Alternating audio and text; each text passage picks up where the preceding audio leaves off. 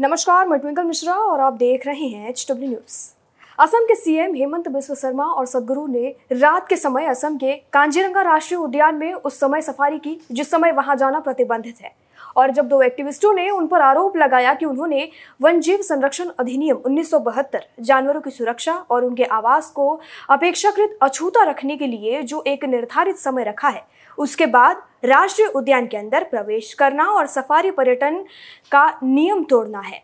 तो इन आरोपों से हेमंत बिस्व शर्मा और सदगुरु ने साफ़ इनकार कर दिया। अब लोगों ने इस पर सवाल उठाना शुरू कर दिया है। कि जो नियम सामान्य लोगों के लिए बनाया गया है, क्या उस नियम का पालन बड़ी हस्तियाँ नहीं कर सकती हैं?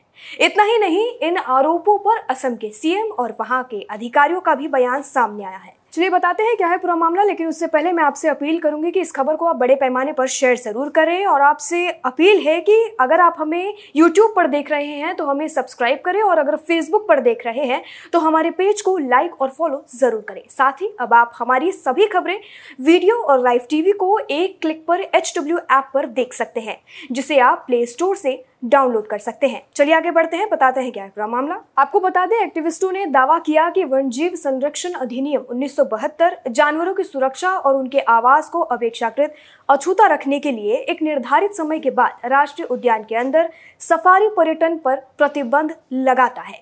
सोशल मीडिया और स्थानीय चैनलों पर प्रसारित वीडियो में सदगुरु को सीएम शर्मा और पर्यटन मंत्री बरुआ के साथ एक ओपन सफारी एसयूवी चलाते हुए दिखाया गया है। सीएम शर्मा ने कहा कि कोई उल्लंघन नहीं हुआ है।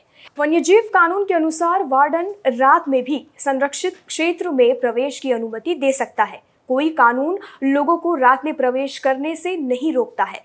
इस सीज़न के लिए इस पार्क का औपचारिक उद्घाटन किया था। सदगुरु और श्री श्री रविशंकर आए थे, क्योंकि उनके लाखों अनुयायी हैं। इस बार हम उम्मीद करते हैं कि कांजीरंगा के लिए पर्यटन का मौसम बहुत अच्छा रहेगा।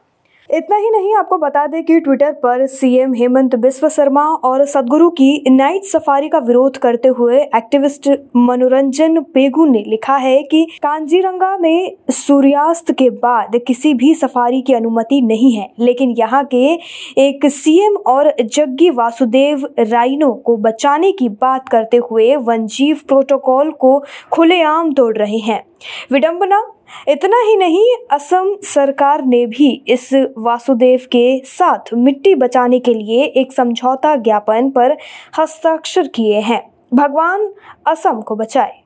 एक अन्य एक्टिविस्ट महेश लिखते हैं कि हैशटैग सेव सॉइल और हैशटैग कावेरी कॉलिंग के नाम पर वह एक भव्य जीवन जीने के लिए दान मांगते हैं। वह मशहूर हस्तियों, शीर्ष राजनेताओं और व्यवसायियों से दोस्ती करता रहता है। बीबीसी के साथ उनका हालिया इंटरव्यू खुद को उजागर करने का एक प्रमुख उदाहरण है। इसी क्रम में महेश अपने ट्वीट में आगे लिखते हैं कि कोयम्बटूर के पास अपने आश्रम के कथित अवैध निर्माण के बारे में पूछे जाने पर वह इंटरव्यू छोड़कर चले जाते हैं।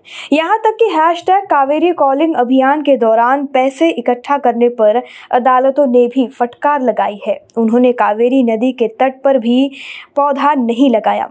आगे रिपोर्ट की माने तो एक वरिष्ठ अधिकारी ने बताया कि गोलाघाट ज़िले के बोखाटा थाने में राष्ट्रीय उद्यान के किनारे स्थित गाँवों के निवासियों ने पिछले दिन अंधेरे में जीप सफारी करने पर एक शिकायत दर्ज कराई है।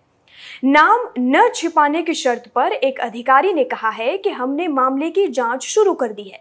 चूँकि के एन पी वन विभाग के अंतर्गत आता है, इसीलिए हमने उद्यान के संभागीय वन अधिकारी से आरोप की स्थिति पर रिपोर्ट मांगी है। उन्होंने कहा, लोगों को आरोप लगाने का अधिकार है और इसी आधार पर जाँच की जाएगी। शाम के बाद जीप सफारी के आरोप का ज़िक्र करते हुए अधिकारी ने कहा, यह एक आधिकारिक कार्यक्रम था और कभी कभी इस तरह के आयोजन थोड़ी देर से चलते हैं।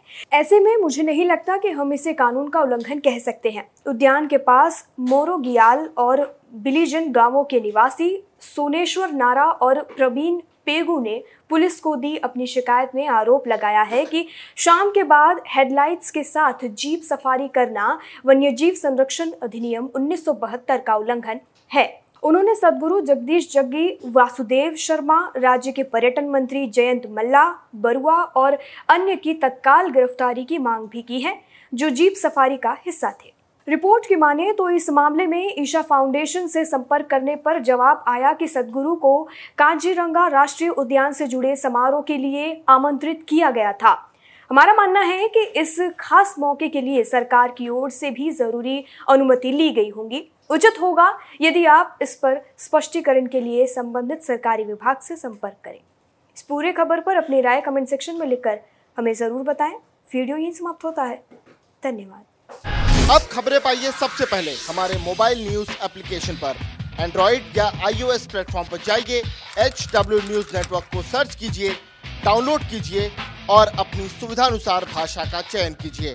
खबरों की भीड़ में अपने काम की खबर पाते रहिए।